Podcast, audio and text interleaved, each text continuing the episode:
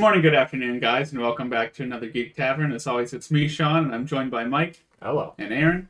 And today we will be traveling into outer space with my recommendation, uh, 2014 film directed by Christopher Nolan, starring Matthew McConaughey, by the name of Interstellar. Uh, Weirdest Spoiler recommendation. commercial I've ever watched. yeah, it was the strangest Lincoln commercial I've ever seen. So, spoiler discussion for this ahead. I'll start with the synopsis, obviously. Uh, basically, in a near future Earth, uh, humanity is slowly dying. Blight is attacking different forms of crops, so we're humanity is slowly going to starve. And uh, NASA scientists basically recruit a former NASA pilot in order to send a mission into through a wormhole that uh, appeared 48 years ago at the beginning of the present story and uh, into a different galaxy to find inhabitable planets that may mayhaps be salvageable. And during their mission back on Earth, uh, scientist, not NASA scientist, is going to try and crack his gravity equation in order to send a silo that will be able to save humanity to through the wormhole into this new inhabitable planet. Basically, a story on how to save humanity. And we follow that main character, Cooper, played by Matthew McConaughey, who's the pilot. I know that this is the first time that you two have watched the movie, so I would like to know what you think. You want to go first? Yeah, or- go ahead. um, to, to keep this one on the mild side, here's here's your one per PG thirteen. It's a mind fuck. or at least that's how it hit me. I don't I don't know what what Aaron had thought, but I'm sitting there and I'm like, where's this story gonna go? Like I was intrigued, you know, for the exploration, but like everything that happens after, basically after they find Mister uh, or was it Doctor Man? Dr. Man, Um, Mr. Man. Mister Man, Doctor Man, same thing. Um, Doctor Human. uh, yeah, but like from that point on, it's just like holy shit, you know. So I thoroughly, not to go into our exact thoughts, but like I thoroughly enjoyed this movie. Yeah, I'm glad. I too enjoyed it. Um, there really wasn't like I don't have a lot of complaints about Christopher Nolan's movies, so I don't I didn't really have any complaints with this movie, um, except for one that you had the same complaint with. Uh, but I I didn't hate it. I just thought it was also kind of dumb. Uh, but at least uh, I got a laugh out of the the one part leading up to that. Uh, but yeah, it was a, it was a good movie. Um, I think that the sound mixing, the music was like sometimes louder than the dialogue. Uh, yeah, Th- that this is becoming a trend with Christopher Nolan's films, where I mean, it's just like further and further getting worse, where the hmm. sound mixing is like so off, like the audio of the actors' dialogue is so low, and like the score is like so elevated, which can work, especially in this film, especially like during super intense moments where the score is like yeah. it's just like brr, brr, you know, like in your face.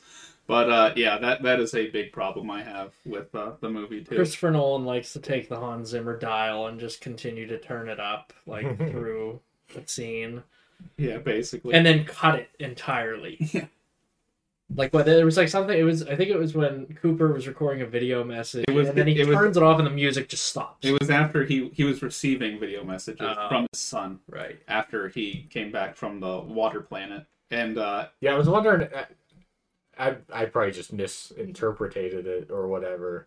Um, but I thought that they put that in there just because it's so like the dead silence of space. space. So Yeah. I I thought I That, that's I looked at it feel. as if they put it in the videos. yeah, it, it's like an artistic choice. I mean, it, that's the way that he does movies. Oh, that's yeah. like his artistic choice of like music versus actual sound in the movies. Um, but I, I, I kind of liked that because it, in that scene in particular, because it was more him sitting there feeling almost like you know things are normal, and And, then uh, as soon as it shuts off, like the music shuts off and it's dead silent. Matthew McConaughey is excellent in that scene too, where he's just like reacting to Tom's messages Mhm. through like 23 years. Right. He's just like like he's happy to see him at first, and then you see him like start to break down and cry because he's like missed his son's life yeah. and his and his daughter's life. yeah. Yeah. and yeah, he missed the birth of his grandchildren, and then like uh, the final message that Tom says is like, you know, my wife Lisa says that I gotta let you go, so I'm letting you go, and he's like, no, don't, I'm still here, but uh, they can't communicate back from their uh, endurance back to Earth. Right. It's only one way messages. Yeah, since they've gone through the wormhole, yeah, it's hard Yeah. to transmit. yeah. He's back. so good in that scene. Yeah, that, and I, I've seen clips of that scene. Not so much, really, just the the Matthew McConaughey side of it. Mhm. I've seen. Um, but one thing that I realized while watching this, it was the scene where uh, Cooper is talking to I'm, I forget the other. The, Case or Tars? No, the, the the black guy. Oh, uh, Romilly. Romilly, yeah. Um, like he's, you can tell he's uneasy with with being in space, Mhm. and he gives him his headphones, and then we find out he was listening to like, like Yeah. storm sounds, like It's things that would remind him of Earth. Yeah. kind of like settle him. in in in that moment, I, I like, I don't know, I realized how much I would not enjoy space travel. Oh yeah. Well, especially like they were in like cryo for like two years. right. Yeah, Like that's it's a fucking long time. just a very long time. Yeah. So that that would be scary. That would be scary just to go into like that deep sleep. 'cause Yeah. You're like, am I gonna wake up? yeah, Is I mean, the you ship have, gonna get hit by a asteroid or something like that? you know? have Tars in case to make sure that you wake up, but yeah. yeah, that is true. You never know. Uh, but I I had mentioned this to both of you before we watched it. So upon my first viewing of the movie, I I was like totally all in until a certain point during the climax, and it lost me completely. Hmm. Which was uh, the scene where Coop drops through the wormhole or the black hole, excuse me, and then he shows up as the ghost that basically tells Murph like how to solve everything Yeah. because I was approaching the movie from a like it's so scientifical, like the entire movie. It's like based in science. Like a ba- Like- almost based reality. yeah, yeah, Reality like, based. like reality based science. Yeah. Basically, like throughout the entire film, like even with like the relative time Yeah. of like time distortion, Mhm. and then. I know that we don't know what's behind a black hole, but he dropped through the black hole and then magic happens. Books. Yeah, and I that Which like uh, you you know I about laughed my ass off when he showed up and I saw the books and I was like, oh, you gotta be fucking kidding me! Like I was just laughing about it. so I soured on that the very first time. Uh, I to the extent of I was having like very heated arguments with friends of mine during like uh, a lunch period because I was in college at the time. I was like practically screaming And everybody liked cafeteria. Everybody Well, liked it. Or? Well, the person I was talking to, you know, was being forgiving of it, but I was like very heated about it. I was like, "You've got to be fucking kidding me!" and uh, upon the rewatch, I have to say, I softened to it a bit because, yeah. like, obviously going into it now, I knew what was happening. Like, I knew, like, from the very beginning, like the time or the gravity distortions and like mm-hmm. everything like happening with the bookcase. I knew that it was Coop the whole time. And I mean, like I didn't hate it. Yeah. I didn't hate it, but I when I saw it, I was like, oh, this is it Yeah. because you told me that you told me long ago that like there's the last 15 minutes are just like nope. But when that happened, I was like, oh my fucking, God. like I didn't hate it. yeah. I thought it was fine because it worked. It, it's I- it, It's, it- it's the power it- of love aspect that gets me angry. Yeah, it tied Well, back to what. Yeah. Uh, Yeah, and I I realize now that they were setting that up with Dr. Brand's speech. Right. You know, like But like, and then you think about it too. Like you said, you softened to it. I thought it was weird and a little goofy, but at the same time, when I was thinking about it, I was like, eh, it's a black hole. It's space time distortion. Who knows where he could have ended up? Like Yeah. there, there, there's no there's I mean, no it- possible way of knowing. He could have shown up in between dimensions and been that ghost because it's a rip in space and time. So he could be there, uh, you know, when his daughter's five or whatever, knocking books off. Yeah, Yeah. it- it's all like like that. I it's not that's not scientific because Right. we don't know, but the theory of that, like the thought of that, is intriguing enough to to continue to watch. I'm not gonna lie. I love that shit. Yeah. It, it, I, No, I, when I thought about it, I- I was like, you know, it's not bad. I'm not gonna lie. I straight up hated it the first time I Yeah. saw it. I was like, "This is the stupidest fucking thing." And I, I can I've ever see seen. I can see how somebody would, would feel that way. I just I don't know, like all the time and everything. Like I love that shit. So Yeah. like I, I it was intriguing, especially the very beginning. Like the first time I saw it, like the gravity, like the lines and gravity, like spelling like where to go to the NASA base, and then mhm. obviously like the Morse code of like Coop trying to get Murph to get him to stay because he's like, I missed your entire life. Uh, there's so much just like emotional impact behind every like the entire aspects of the movie. So like, first of all, they're gone for two years. Like it's a two year voyage. So he knew that he was going to miss at least two years of his kid's life. Mhm. And then because of a time distortion that one of the inhabited planets is like so close to I forget what the name of the black hole was. It was Oh, like gargantuan. yeah, gargantua. Uh the time is like completely different on that planet than what it is. in 24 Earth. hours was what? No, one One hour. hour, Or one seven hour. years. seven years. Yeah, so they go down and they they're like probing out, and then Which they, they were wrong about, right? what? Because when they came come back, Well, oh, they they weren't there for two hours per se. Well, they were there for like two hours, or at least that's what we're led to believe. okay, they don't specifically say, do they? Like how long they were Well, there? so after Actually, they would have been there for three hours because twenty three. Well, that's why I was wondering- Yeah. That's what I was wondering if if they ended up being wrong about the seven years to right, an hour. Prob- probably because when they came back, they're like twenty three years has passed. It's like how you were there like an hour, an hour and uh, some change. yeah, Yeah, yeah. because all they were waiting for was the engines to drip out. yeah, and uh, Case said that it was going to take about forty five minutes for that to Yeah. happen. And then obviously, you know, it's a movie. They're not going to sit there for an hour. Oh, yeah, Like, yeah, yeah. And it is like one take basically of like Dr. Brand and uh, Coop arguing with each other because obviously Cooper's doing this all for his family. He wants to save humanity. He wants to make sure that his kids can live in a world where they don't have to worry about starving or suffocating to death because of a dust bowl. And uh, Dr. Brand is like, uh, sh- she was doing it for the sake of the mission. She wanted to get the findings of uh, Dr. Uh, Marissa, was it? Or Miller, Dr. Miller. Miller. He wanted to get Dr. Miller's information, and then it ended up costing uh, Doyle his life because he got washed away on the wave. which And- was just kind of a comedic shot. Yeah. I was telling Aaron, I don't understand how that makes me angry too. Yeah, well, that makes me angry because she, so Dr. Brand is running out to the wreckage and trying to pull the thing, and then Cooper's like Tar or is it Case or Tars that was with him? I think it was Tars. Yeah, Tars, like yeah. Tars, go get her now. So he goes and picks her up. Why weren't they just like And- Tars, yeah, why- go get- Yeah, why wasn't Doyle like immediately like as soon as Tars went out? If he would have like at that moment like booked it back to the ship, he would have made it and survived. Well, he was right out the hat. He was right outside the hat. Yeah, And the wave grabbed him and he couldn't get in. but like when when Tarzan is bringing Brandon, like he's at the thing. Yeah. So like I don't understand how he Yeah, yeah. it. Well, he's like at the thing and then lets them get on board first. Yeah. And then that's his downfall Yeah. because he he should have just got in.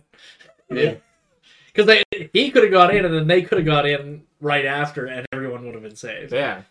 But Doyle did the gentlemanly thing and paid the ultimate price for it. Yeah, basically. Ladies and robots first. Ladies, ladies and monolithic robots Yeah. first. So that was the very first planet that they go to Mhm. is uh, Miller's planet, which, they Which find another out. side note on that planet, I wouldn't be out there walking because I hate not knowing if something like if there's a drop off. Mm. No, I'm good. Yeah, how did they like? I mean, I'm sure Tars scanned the area, but it's like you're taking an awful, uh, awful big risk just landing your ship right there and just being like, "Oh, it's only like foot deep. Yeah, we're good." Yeah.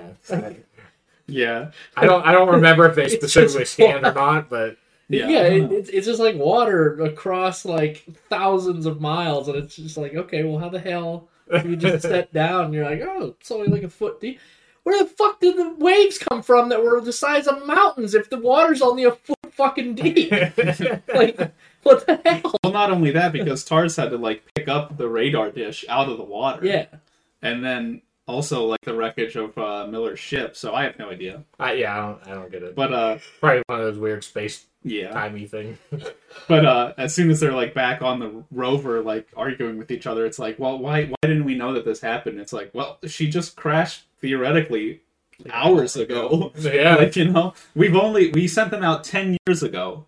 So like, I mean, it would have been minutes. yeah, I, I think she, uh, Brand says that. yeah. It yeah, would've- yeah. She said she probably only died minutes ago. yeah, Which, where the hell's her body? Yeah, who knows? washed away. And then Doyle, uh, Doyle just laying. I was waiting for him to face like down. stand up or something. uh, Hey, he'd- guys, wait! he'd have been I so survived. screwed if he did. That'd been an interesting side Yeah. story. I'm stuck on this planet. Surfs up, dudes. There's just a colony of other human surfers, like the motorcycle. Uh, yeah, so they they go back to the Endurance, and it's been 23 years since they left. And uh, Romilly is like, I gave up thinking you were coming back. Like you said, you were going to be seven years. Like it's been after 14 years. I was like, yeah, you're not coming back. You know, I thought you like abandoned me or something. But uh, yeah, and then so because of that, the Endurance. Oh wait, hold on, I missed that part. What you you missed it when he said I thought like he's like I gave up on you coming back. from I thought he was like joking. No, no, he's like I. I, gave didn't- I didn't know that he was on the endurance for fucking twenty 23 years. years, yeah. Wow. Okay. I, How I did you miss that well, part? well, no, because I thought that while they were, because I thought the endurance was in orbit around Miller's planet, Yeah, so they moved with the planet, and that shouldn't affect Romilly or anything like that. it's it was out of the time distortion. Uh, Because the whole And point- they also said that when Yeah, building but- up to that. Yeah, the whole point of them doing that that was quickly. because Cooper's like we can go into Miller's planet orbit and save fuel, but we'll lose a lot of time. So if we keep, uh, you know, the endurance out of uh, the time dilation, we'll lose fuel, but we'll save a Right. fuck ton of time. Yep. Uh, yeah, I remember. but that. obviously it didn't work because of what happened on Miller's planet. And uh, yeah, he's like he was there for 23 years and five months or something, and then uh, he's like, yeah, I gave up hope on you guys coming back. I, I thought that you abandoned me. So like whenever, and then he's like, where's Doyle? It's like obviously he's not here. yeah. So he, he Do you didn't see it. Doyle? But uh, because of that, the, Doyle died 23 years ago. the endurance um taking so like spending 23 years in orbit around miller's planet uh their fuel was cut drastically so they only have options of visiting one more planet and heading back home or visiting both planets and not going back home and doing plan b which we forgot to mention which was Hmm. egg uh, fertilization to like repopulate recolonize a, the inhabitable planet uh yeah so that's like the main story that we follow with them so far. And during we get the um uh, messages from tom and then the last one is from murph when she's which this is like such a great moment of the movie for me when she's like i didn't message you this whole time because i decided yeah, i was so mad at you when you left i decided i wasn't going to message you. And i've i've, I've lived with that choice. But uh today is my birthday, and it's a special birthday because when you left, you said when you come back, we might even be the same age. So I'm turning the age that you were when you left me, and now would be a great time for you to come back.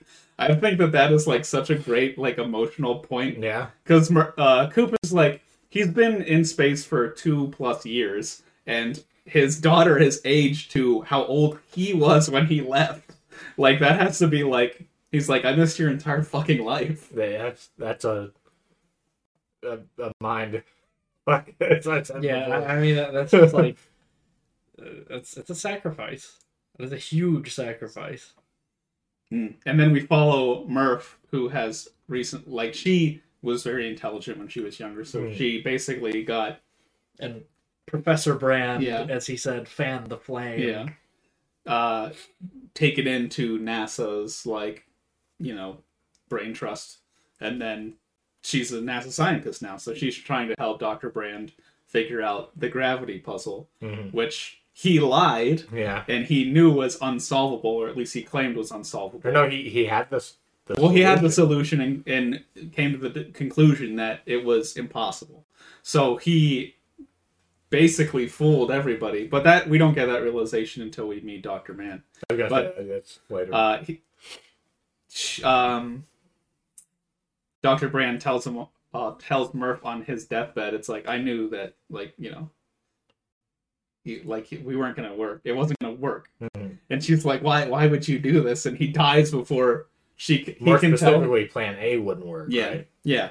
Well, plan. Yeah, they. He was banking on Plan B the entire time, and he didn't even tell the pilots that. yeah. Uh, but yeah, and he and so Murph is like, "Did my dad know that it, it wasn't going to work?" And he dies They just before. Uh, no. Did my dad know? and he he says uh, that poem, uh, "Do not go gentle into that good, good night, rage against the dying of the light," which I think is like I, I really like that whenever they're first taking off from planet Earth and like going into the wormhole. I was like, oh, you know, that's nice. But then he repeats it a few times throughout the movie, and it gets a different meaning every single time because you're like, okay, like this is to save humanity. You know, rage. Like we we will not die gently. Like we're we're gonna fight as hard as we can. Mhm. And then at the like on his deathbed, he's like, he's basically like, yeah, we have to give up. It's it's Plan B all the way. And like upon with that knowledge, the like the words of that uh, poem is just like completely Yeah. have a different meaning. I forget what movie, some other movie or show used that really heavily, and I can't think of what it was. But every time they said it, I'm like, I know that for like I know the saying in, general, but like something else I watched used it too, and I can't think of what it was. Hmm. But um, yeah. So that I mean that reveal, I didn't see that coming. Oh, the uh, reveal of Doctor Mann. Yeah, like it being everyone. a sham the whole Well, time. Or, well, not Doctor Mann, but Doctor Brand. Well, Yeah. Well, Yeah. hold on. Oh, oh, I thought we were getting. Yeah, to my, my mistake. We're not there yet. yeah, my mistake. Uh, but yeah, so that transmission comes to them while they're on Doctor Mann's planet. But Right. uh, well, I'm gonna cut it back to whenever they're making the decision. As I said earlier, they only have enough fuel to make it to one planet and then back to Earth, or both planets, and they have to choose. And Coop knows that uh, Doctor Brand is in love with Doctor Edmund because of a conversation they had earlier, and she's like, uh, so the situation is that Dr. Mann, his findings are not as promising as Dr. Edmund's uh, findings are, but he is relaying a message like, like it is livable. You know, come find us, uh, come find me, and you know we'll do whatever. And Dr. Edmund, his uh, transmission isn't as encouraging. Like his findings are, but his transmission isn't like as encouraging. So Coop thinks it could be another situation like Miller's Planet, where the findings originally are good. There's water, there's sustainable life, but it could be another situation where they land and it's a total fucking disaster. So they're like, obviously, Doctor Mann knows that like his planet is safe. Like we can go to that one for sure and know it's safe, Mhm. or we could take a gamble on Edmund, and maybe it's safe, but you know his findings are better. And And we They- also they also don't know if he's even alive. yeah, exactly. They don't know if he's alive. And uh, so he's like, well, let's vote. Me, you, and Romilly are, are going to vote. And uh, he's like, Romilly, you should know something before we ha- hold this vote is that Dr. Brandon is in love with Wolf Edmund. And then he's like, is that true? And then Anne Hathaway goes on this whole spiel, which is, I'll admit, is a reason that I softened to the ending because she's like, uh, there she says like love is a chemical reaction that you can measure, which it is, like serotonin in the Mhm. brain and everything. Mhm. It's like there is a utilitarian use for love. So like there's a scientific use for love. So I love Dr. Edmund. Like there's a reason for that. And it's like uh uh, that's what uh, Coop says. There's a utilitarian pro- like use for it, and he's like, "Well, I, you love people that have died. What's the use of that? Like, what's the scientific, evolutionary use for that?" And he's like, "I don't know." And she's like, "Well, I I am in love with somebody that I haven't seen for ten years, and I don't even know if he's alive. Hmm. Like that is a drawing force. Obviously, you know, there's something to that." Right. And then after that, Coop's just like, Yeah. "We're gonna go see Doctor Mann Yeah. instead." Yeah, yeah, because we were sitting there, and she goes like on this whole like long ass, long-winded speech about like how love is something that transcends time and space and blah blah blah. And then I, before he even said it, he's like, I went, "We're gonna go see Matt Damon," and that's exactly what happened. He like says it, and he's like, "Okay, no," and then just yeah, it's like yeah, Tars set a course for uh, Mann's planet, and they yeah they go down, and immediately there's something off about the planet.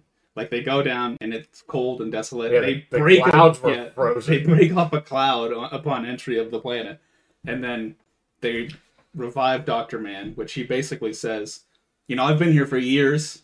I didn't know if my message was getting out, uh, but uh, I slept a few times and then I woke up, you know, just to do whatever. And then eventually I just stopped. Like I didn't even put a wake up date on my uh, on my pod this time. So you guys literally brought me back from the dead. Hmm. So you know the Lazarus mission was what the mission was called. So basically, you know, resurrection. And then we find out that Dr. Mann had faked all of his findings so that they could come and rescue him. and uh, it's funny because throughout the film, everybody's, or Dr. Brand and other people are like, oh, Dr. Mann is the best of us. He's the most brave pilot. You know, he he decided this mission was the best and he he was the first man out. You know, he's the most brave of all of us. And then we find out that he's such a coward and he's like he couldn't stand the fact that he was gonna die alone so he fooled an entire space station of pilots or astronauts to come down and save him yeah what a what a piece of shit. yeah what a piece of shit he basically almost doomed humanity Yeah, yeah because of because he was too scared to Yeah. uh, not be able to see anybody again Yeah, so then they're like going to like set up base camp. Yeah. And then he like pushes Matthew McConaughey down. He, well, first he takes out his communicator, which what the hell? What the hell is up with that? Like, why would you build helmets with just a removable communicator? That just seems so irresponsible.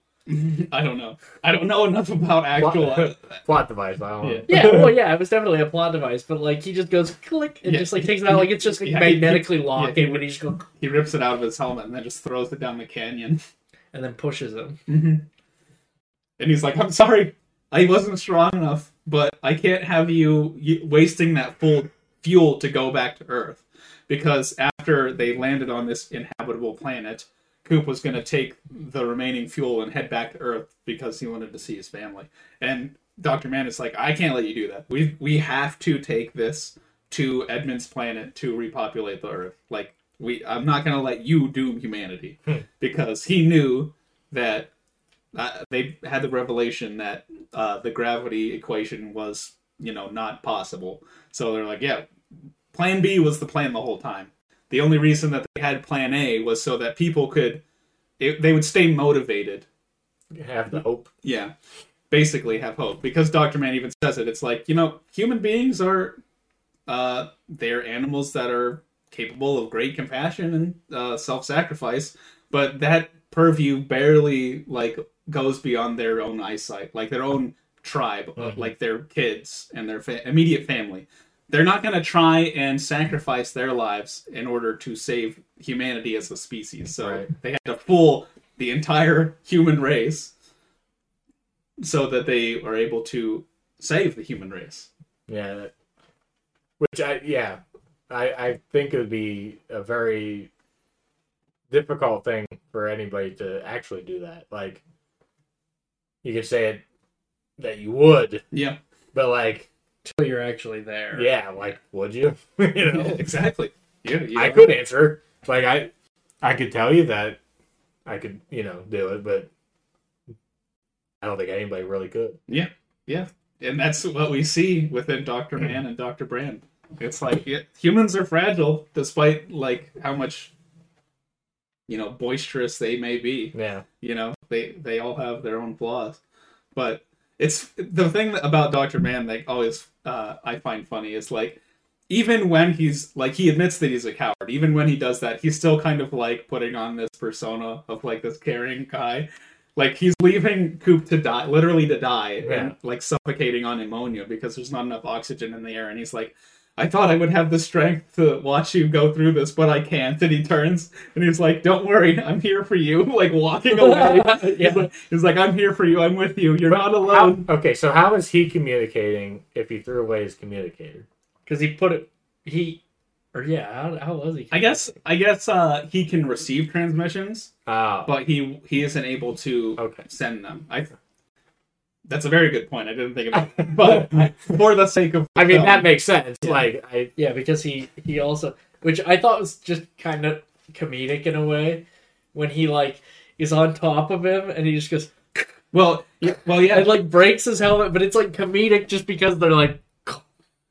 it's like not. I, I love that scene because he's like cracking Coop's helmet and he's like, "What are you doing? You, you know, you have a 50-50 chance of like killing your own self." And after he like actually makes a sizable crack in Coop's helmet, he stands up. He's like, "Those are the best odds I've had in years." He's like, he's like, I was doomed to die on this planet, but like, I had no chance. Now I have fifty. yeah, those are the best odds I've had in years. You can tell that Doctor Mann is up to something nefarious too. Like before they go out and seek for the where to land this base, because he's like, "You have your two way communicator on you? Yeah, of course. Is it you know full of juice? Yeah." He's like, like planning on like, how, how am I gonna draw you out this far Yeah. to you know Oh, you got your communicator? dispose of you? Yeah, yeah, it's right here. That's done. Yeah. Why'd you do that? The biggest mistake Doctor Mann did was turning off his communicator because he couldn't hear Coop suffocate to death. Yeah. And Oh, uh, yeah, yeah, and then he, and then after Coop is yelling to the rest of them, he's like, "Fuck!" Like, damn it! Yeah, well, he doesn't. he turns it back on. He turns it back on after the explosion. Yeah, and then Because- he hears him say, yeah. "Like, he's So, like, get the hell yeah. out of there!" So I guess each pilot, each astronaut was given like a uh, defunct military unit, like repurposed military unit. We didn't see that on Miller's planet, but uh, it could have just been destroyed in the crash too. But uh, Doctor Mann had Kip, which he deliberately dismantled so that people wouldn't be able to like go into the archival records and see that Find out that the planet is yeah, un, truly yeah, unlivable. Because Romilly is like, I forget what he needed from Kip, but uh, I think it was he needed some battery so that he could send TARS into the black hole to transmit back to Earth. Because they were still working under the assumption that Coop was going to fly home Hmm. and he was going to drop TARS into the black hole to try and get like data to maybe solve the gravity equation. But uh, yeah, I think he needed something like that. And uh, so Romilly's like fixing Kip, and then like the data comes up on the screen. He's like, "This doesn't make any sense." And uh, uh, I thought it was Tars, but Aaron says it was Kip like coming back, and he's like, "Doctor Romilly, get away!" And then like he explodes. Like he was rigged to detonate if anybody reactivated him. Yeah. And upon the explosion, Dr. Mann turns his communicator back on and he hears Dr. Brand and Coop being like, Romilly! Romilly! like, Dr. Brand's a liar! And then he takes the rover and basically tries to abandon them on the planet, which uh, is one of the best scenes in the movie for me because he's like, he's unsecurely docks to the Endeavor and he's like trying to be all like, you know, altruistic. He's like, this is for the fate of humanity. You know, I I'm doing this. Uh, what what does he say? Uh, to Doctor Doctor Brand comes over the, like the intercom and is like, do not Do not like it's that. it's not safe, dude. Don't open the hatch. And he's like. He's like, Dr. Brand, uh, I, I'm taking control of this mission. Uh, we can talk about what to do with Cooper afterwards, but there comes a moment, and then whenever he says that, he unlocks the airlock and his ship explodes and blows like Like, how did you not know it's not secure? Like, well, I think that Te- technically, it was it was docked, but it wasn't locked. Yeah, and, and it kept showing that like the locks weren't actually connected. yeah, it wasn't connecting. Yeah. And he was man, like he was manually overriding that. oh, like, like he, right, like okay. he basically directly overrid the safety protocols. like he, because yeah, I guess there was an alarm going off Yeah. for a minute. Yeah. and then uh, so he blows like a hole in the Endeavor, and then, and then sends it spinning. yeah, I mean, that's great. I I like that scene. That was cool. oh yeah, Like- it's a great scene. Like when When- Coop has yeah, to Coop match the spin. I was telling Aaron earlier, uh, there's a scene like in that part of the movie, he's like, uh, he's like, uh, I think Case is with him. He's like, Case, uh, calculate the spin of the endurance, and it's Mhm. like 68 uh, RPM. RPM, and he's like, okay, I'm gonna match, Match it. Tars, get ready to dock, and then uh, he's like going like crazy, and he's uh, I forget, he's like slows down a little bit, and Case is like, uh, Cooper, now's not the time for caution. Which is something that Coop said to Case Yeah, on yeah. the entry into the one planet because he because it was a uh like basically uh like mirroring what happened to him on earth Yeah. whenever he was like feeling the pl- plane like do its thing and then like the computer shut down on him and he was trying to do that. Case was trying to shut down. He's like no i gotta feel the air. You know he's like now's not the time for caution case. I, you know let you gotta let me feel things. So I really like that Case was like, now's not the time for caution, Coop. We, we've got to stake this landing. And then uh, he manages to dock it in one of the m- most beautifully shot scenes in the entire movie with an excellent score by Hans Zimmer just the brr, brr, brr. and then there- yeah they, they dock and then uh, Tars straightens them out and then they because they're falling into orbit too as this is happening so Right. like they're gonna get sucked in by uh, Mann's planet's gravity and as soon as like so Dr. Brand passes out because they're experiencing so much like G-force. gravity force yeah. that she was like Yeah. yeah, she just goes limp. She's like, she's like Yeah, her, yeah, her arm was like. and then the the fact that Coop was able to like stay conscious this entire time. yeah, that, yeah. The whole time he's like, yeah.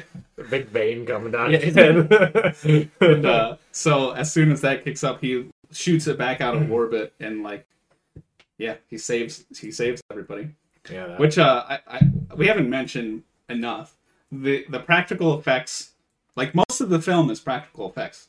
Like I didn't, I, did, I told Aaron that yesterday, and he didn't believe Okay, me. But yeah. like Tars and Case, they're mostly practical. oh wow. and uh, all of the space stuff is mostly practical too. There's like YouTube videos online about how he how uh, Christopher Nolan simulated like the look of a black hole and everything, Hmm. but like the space stuff is mostly practical. really? Yeah, and uh, it, Like, like not CG or. I mean like there's a little bit of computer stuff in it, but mostly it's yeah just Oh. like in camera stuff, Hmm. and it's like pretty the good. man's brilliant. I, I gotta say, No, he is. He's he's got he's got quite the uh quite the repertoire. I mean, that that shot up. I mean, right. I now my Christopher Nolan knowledge probably ain't very vast, Yeah. but like, I mean, this shot up there. This might be my favorite Nolan film that I've ever seen. not even Batman. Well, I was thinking that in my head, and I'm like, I mean, The Dark Knight's awesome, but like, the it- dark. it's not this kind of ride, you know? Yeah, that, that's very it's, true. it's a whole different type of ride. yeah.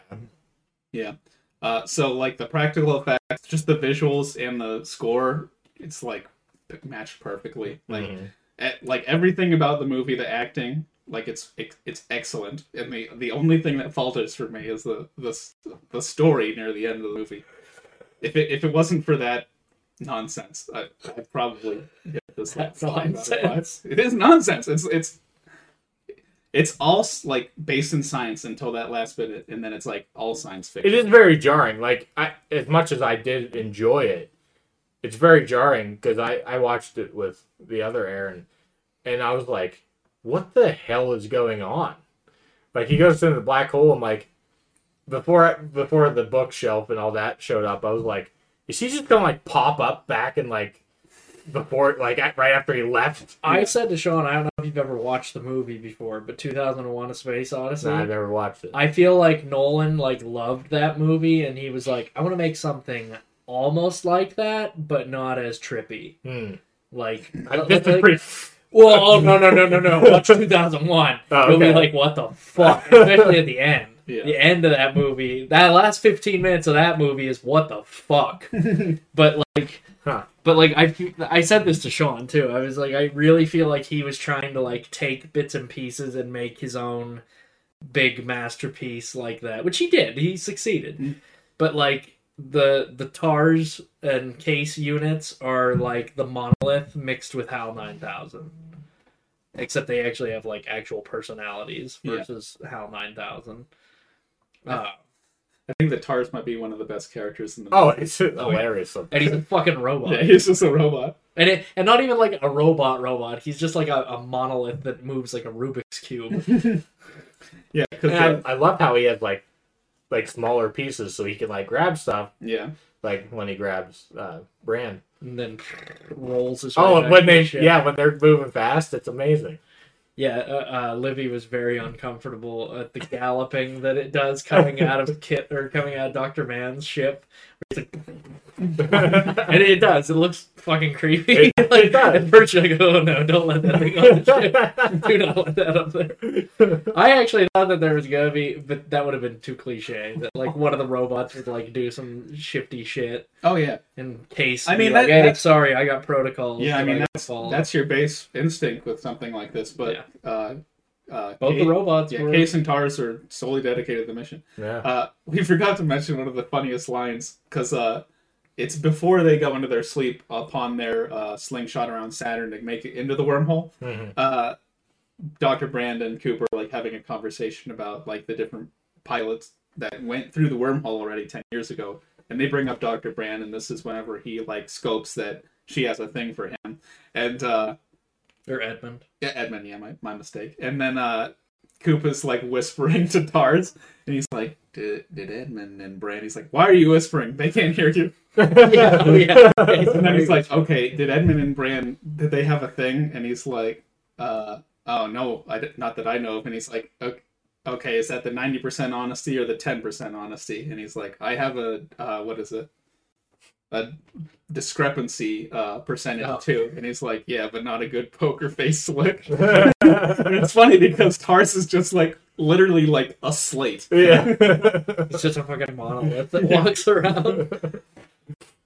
Yeah, they they gave uh they gave Tars a uh, humor setting, so he's like, as they're taking off, he's like, "Oh, I've got uh, oh, yep, everything seems green. I have enough human slaves for my robot colony." Yeah.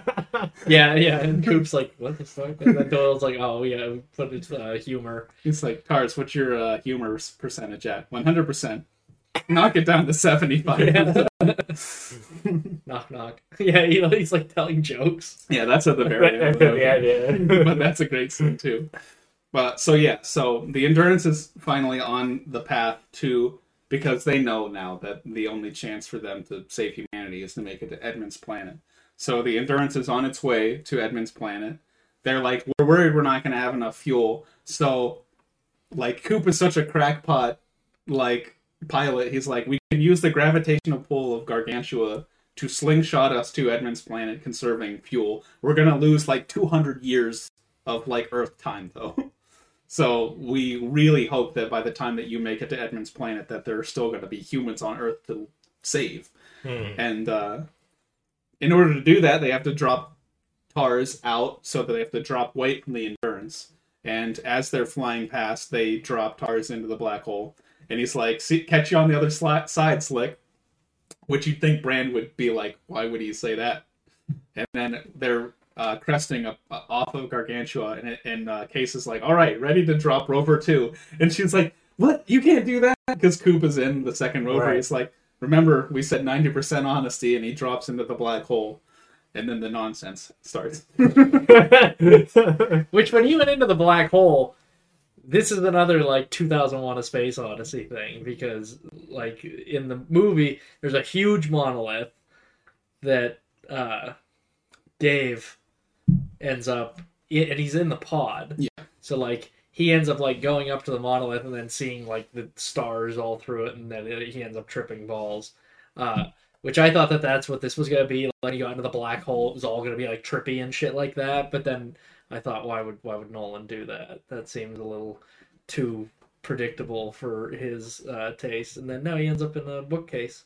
yeah, in, in different times and space. So that's the whole thing throughout the film is they say they sent the wormhole and they are responsible for the gravity anomalies that are like telling them basically like the earth is fucked. Hmm. and uh they never find out who they is. And then Who they is. yes yeah who they is. And then so coop is in the black hole. He's like past the event horizon. He's inside it, and then he winds up in, like you say, a bookcase, which is a distortion of space time, and because there's like billions of them. Yeah. It just stretches on forever in each direction. They're just different time periods. Yeah. Really. Yeah. and uh base so uh and then tars gains recommunication with uh coop he's like uh they they they uh constructed a three-dimensional space so that you could understand space-time like basically like you could navigate through space-time in order to give them a message. And they said oh they didn't pick me. They picked my daughter because she's going to be the one that's going to save humanity. And we find out that Cooper is the Is the gravity anomaly that's happening within their house. Uh, and he says that the power of love brought him here, and that is that's the part where I just like oh That's the power of love. that's the power of love. But uh, I I like I said I softened it a little bit, just because you know it's an emotional story and it makes My sense. question is, how the fuck did he get back? yeah we don't know. And then uh, so So he just wakes up and he's like, "Oh, hey," and they're like, "Yeah." he, he wakes up uh, ar- orbiting Saturn like a hundred years from now or some shit. But uh, yeah, Yeah, they say he's 124 years old. Did they like well, they after showing him? yeah Like, did they just like shoot him out that black hole, back out the wormhole, and then somebody picked him up or something? I don't. Basically. yeah that, that that's the only like that, that's the one thing of the movie that isn't outrightly explained. I, I was gonna say, do you think like that they had launched the silo and everything, and then like at the perfect time, like they're like coming up and they're like, "There's the wormhole," and he goes, and like his ship comes out, and they're like, "Oh my god!" crush into They're like, and they're like, "There's Cooper's ship," and they're like, "All right." Well, he wasn't even in the ship. Yeah, he wasn't even in the he, ship. he ejected from this ship, Oh, that's right. Yeah. and he was literally just floating in his spacesuit. He was in his spacesuit. Does he just get launched out? He's they, they whenever they pick him up they're like we're lucky we found you because you only had like 20 minutes left of oxygen but uh yeah so he is responsible for the anomaly which so he tars gets all of the gravitational like science that he needs in order to make the gravitational equation work and he's like translate that to binary and then give it to me. And he like manipulates the second hand on the watch that he gave Murph in order to like they were going to be able to be like oh time's going to move differently for me when I'm there so you know you will be able to check the difference in lapse of time whenever I get back and then it's like a Morse code. yeah. So I have one thing to say. The the information that Tars had to have take like collected, it has to be like astronomical, right? Mhm. And then that's digitized to Morse code. And Coop is like doing that. He had to have been there for like ten hours. Oh, like, yeah. like this is the information like gi- given yeah, it's just like dot dash dot dot dash dot dash dash Yeah. and it's like he had like that is a, a- an insane amount of like information that they Yeah, because then to- she goes into NASA and like erases the board and starts from scratch based on based on no, and mind you, this is just a watch flickering. what if you write down something wrong and you're just mm-hmm. like, oh, that doesn't work? It's like, quick, Dad, tell me the watch again. yeah yeah No, yeah, I, I don't understand Morse code in general. So I was like, sure, that works. yeah i mean my point being it, it, it would take a very long time It- yeah, Absolutely, yeah. For him to like be, yeah, for Tars to be like, oh, here's the here's the solution, and instead because they can't transmit it back to Earth anyway, Mhm. it's like, oh, we have to set this via fucking Morse code on a watch of all things. I- How long do you think she sat there, like Yeah, looking at that watch, like, It, it, Uh, it- it's okay. a lot of effort for sure How, yeah. How do you know when the like start point is? Yeah. That- yeah, what, what if like she wasn't paying attention to the watch and Yeah. it like gave like half the equation? She's like, oh, what the fuck? like, and then starts writing it down. And she's like, this is only half the equation. I don't even know what the, what the first part is. what do I do with this? But yeah, so ignoring that stupid shit. I mean, that's that's nitpicky. Yeah, It- it is. it It is. is. I'll admit that. It's it's very nitpicky. Uh, ignoring that, uh, so she was given the equation in order like to solve the gravity equation to save humanity and coop was spit out back in orbiting saturn uh i guess like 100 years later 80 years later fish face. It's a guy. because when they pick whenever they pick coop up and he's in the hospital it's like oh you're lucky to be alive well for your age you're 124 years old and uh it's like, oh, where am, where am I? And he's like, oh, you're on Coop Station. It's like, oh, that's a nice nice of you to name it after me. Make And the, laugh at and him. the nurse is just like laughs in his face. And it's like, oh, we didn't name it after you, sir. We named it after your daughter. And basic, so she is humanity's savior. And then, uh, Which is just kind of like you could have argued it. Yeah, you know, she wouldn't have had that damn equation if it weren't for me. I was in the bookcases moving shit. That's how she got all that info. It should be named after me. I was a ghost. but yeah, so uh, they reconstruct. Well, they're like on the silo, right?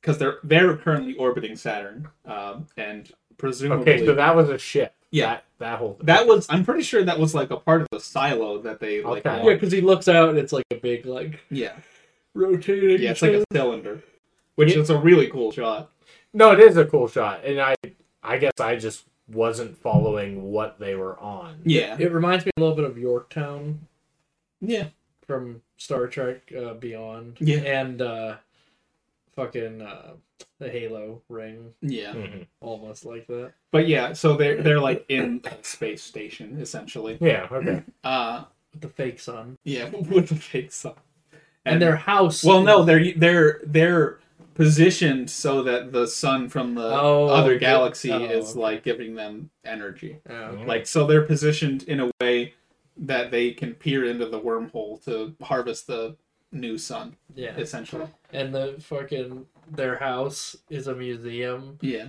in the big giant cylinder. Yeah so like and Which is kind of and they i forget where they said that tars got spit out at but he was basically mangled. And he's like well we, we found this too. If he's like "Oh, i'm repairing him. So he like manages like he's fixing tars and everything. And they and he's like giving him different parameters. He's like uh, honesty parameter 95% you know uh, humor parameter uh, 75% he's like uh, destruction sequence Oh, oh, initiated thinks we're gonna take it down to sixty. Then he goes knock knock. He's like, "Do you want 55?" It's like threatening a robot. But uh, yeah. So he fixes Tars, and then um, his, Murphy is uh, shipped there. Basically, they said she was in cryosleep for two years because she's very old. And whenever he meets her, she's like the age that Donald was, if not older, whenever he left Earth. Mhm. and it's like oh my god. Like and then they connect. And it's like he's like i'm gonna be here for you. And she's like you you don't need i have my kids to take care of me now. And then i want you to go to dr brand because she's all alone on edmund's planet like trying to colonize this planet for our new home so she could use somebody. Because i guess they were just working under the assumption that wolf edmund died like Well, yeah, and then Well, we see we, that we find he- out that he is indeed yeah, we, dead. we see that he does die. So, and then the movie ends with him going, like stealing a ship, and then I guess he would have to travel through the wormhole and then on to Edmund's planet, and that's the end of the movie. Yeah. So what would? Eh, nobody knows. I was gonna say what? How do we know like what? How much time has passed for Brand? Yeah, we have no idea. Right. We'll, fi- we'll Well- find out in well- Interstellar too. Well, I guess it would be relatively uh, the same time that he would show up because whenever they Oh, were because he- through the black hole, they said that they wasted like 300 or 135 years or something Okay. like that. Yeah. And Murph obviously is not going to live that long. Mhm. So like she probably is yeah, she's probably still alive. She probably just made it there, honestly. Okay. Yeah. So colonizing the planet and then Make he it- goes off. Make a damn sequel. Maybe. Interstellar two. Trilogy. Yeah, but like I said, uh, upon this rewatch, I've definitely softened to the movie. Uh, I I felt very strongly about it back in 2014. About how it. I, felt like it just like tripped at the finish line every single time. Yeah. I was like, I can't believe that they would do something so fucking stupid. but like now, upon rewatching it, I, I'm giving it a little bit more leeway, and uh, 20, 2014 Sean was like, I can't believe they fell flat on their fucking face at the finish line, and then Rise of Skywalker came out. you know what? You know it could have been worse. it could have been a whole Interstellar's not that bad now that I think about it. That's that's funny. but yeah, I'm glad that you guys liked it. Yeah, no, it was very good. Very good. I, I haven't really ever been disappointed by a Nolan movie. This just wasn't high on my list of movies to watch that year. You know what? Come to think of it, Aaron, I didn't like Dunkirk that much, so maybe I didn't like Dunkirk. You know what? That's the one. That's So- the one. so maybe I should go back and revisit Dunkirk, and I'll maybe I'll appreciate it in a new light because No, I I- thought that movie was boring as fuck. I think I, I, I think we all were just flat out bored by Dunkirk. I never did see it. We were. I think I own it out there actually. Because, like, there was just four different storylines going on. Hmm. He needed to just make that like an anthology movie and have like four parts. yeah. That, that would have been fine. I actually probably would have enjoyed that more. But, like, they just kept like cutting back and forth between everything that was going on, and you're like, but there's nothing going on, is the problem. Anyway, I forgot that that was a Nolan movie. it, so. it was it was Correction, I have been disappointed by one Nolan movie. Alright. You get two more Nolan. then I, more. I never watch another one of your movies again. Do we have anything else to say about it? I don't. All right. I mean, yeah, that's that's basically it. We're into ratings. Um. So back in 2014, I probably would have rated this like a five out of ten, just because I loved everything until the very ending. So that like it crushed the entire feeling for me. Uh, but now I've softened to it. I I think I'm gonna give it a seven, maybe a seven and a half out of ten, because like I said, the acting is amazing. Mhm.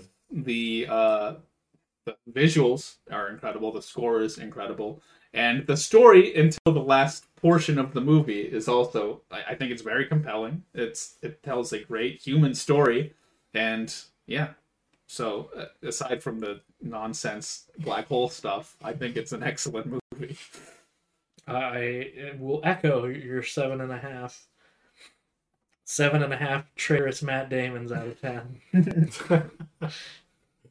Uh, um, I I thoroughly enjoyed this, so I'm actually gonna go higher than you guys, and I'm gonna give it an eight out of ten. I almost gave it an eight. Almost gave it an eight. Like I just really, I really enjoyed it. I, I, you know, I, I feel passionately about it clearly, and Hmm. like it's it's edging close to an eight, but for the, for the sake of uh, my past self, and Yeah. uh, I still do have major issues with the with the ending. Right. Uh, I I just can't I can't make it that I can't I can't edge that close to it. I, I, I can't do it. I, I- I, I physically will I not allow physically- myself to. Yeah, I will not allow that to happen. How did we almost go a whole hour talking about this movie and not mention that there was an appearance by Venom? That's true. Yeah, Topher Grace does show up. Oh yeah, very- that's right. I actually was gonna bring that up, and then we just glossed over that. I mean, he's he's irrelevant, really. Wow, yeah. Yeah, he's just like a I mean, NASA he- scientist too. He, he, But he might be the father of her children. I don't know. he, he gets, I imagine. Yeah, I imagine too. He, he gets uh, he almost gets to beat up Casey Affleck, except Casey Affleck would just murder him. I'm pretty sure. despite being like I really- a foot shorter than him. I really hated the son Oh, I forgot to mention this. Uh, uh, Timothy Chalamet. yeah, Timothy played- Chalamet played uh, his son. Yeah, like I didn't notice Tom. that. Like we were watching it, and then uh, Tom like starts saying something. I was like, "Is that Timothy Chalamet?" And then it showed him. I was like, "Motherfucker, it is!" I can't believe it. I Oh, I asked you. I have no idea and- what that is. uh, you, you said that he was in it coming up, but Google like the cast lists Samuel L. Jackson. Where the fuck was he? oh, I, I didn't know he was in the movie. I don't know. What? It said that he was in it. I have no idea. Oh, Yeah, I was like, and then I said to you, I was like, when Sam Jackson show up? And you're like, soon. And then like, he, ne- he never showed up. I was like, what? I thought you were joking. No. I didn't know. No, I didn't know. I was not joking.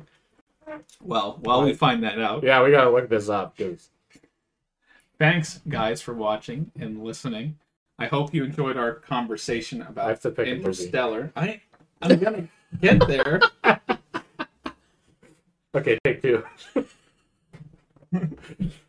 I thought we did that after I. Well, whatever. It's fine. If you don't want to be spoiled by Mike's pick, which is Yeah. So, thanks for watching. Uh, uh, we have another recommendation coming to us by Mike. As I'm looking Think up you're so Sam antsy Jackson. about it.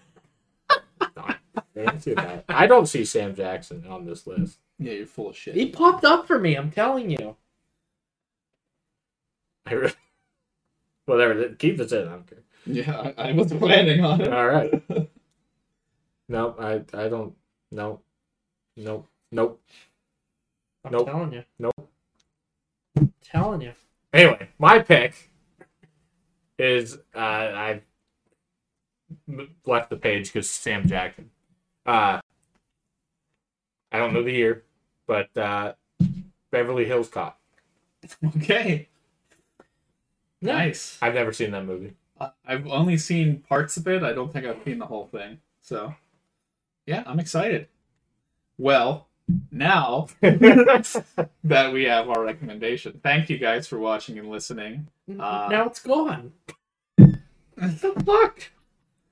to our interstellar conversation. We sure enjoyed having it. I hope you enjoyed listening. If you don't want to be spoiled for Beverly Hills Cop uh, before next time, make sure to watch it. We will be having a spoiler discussion about it. Make sure to like, comment, subscribe, and all that fun stuff, and we'll see you in the next one.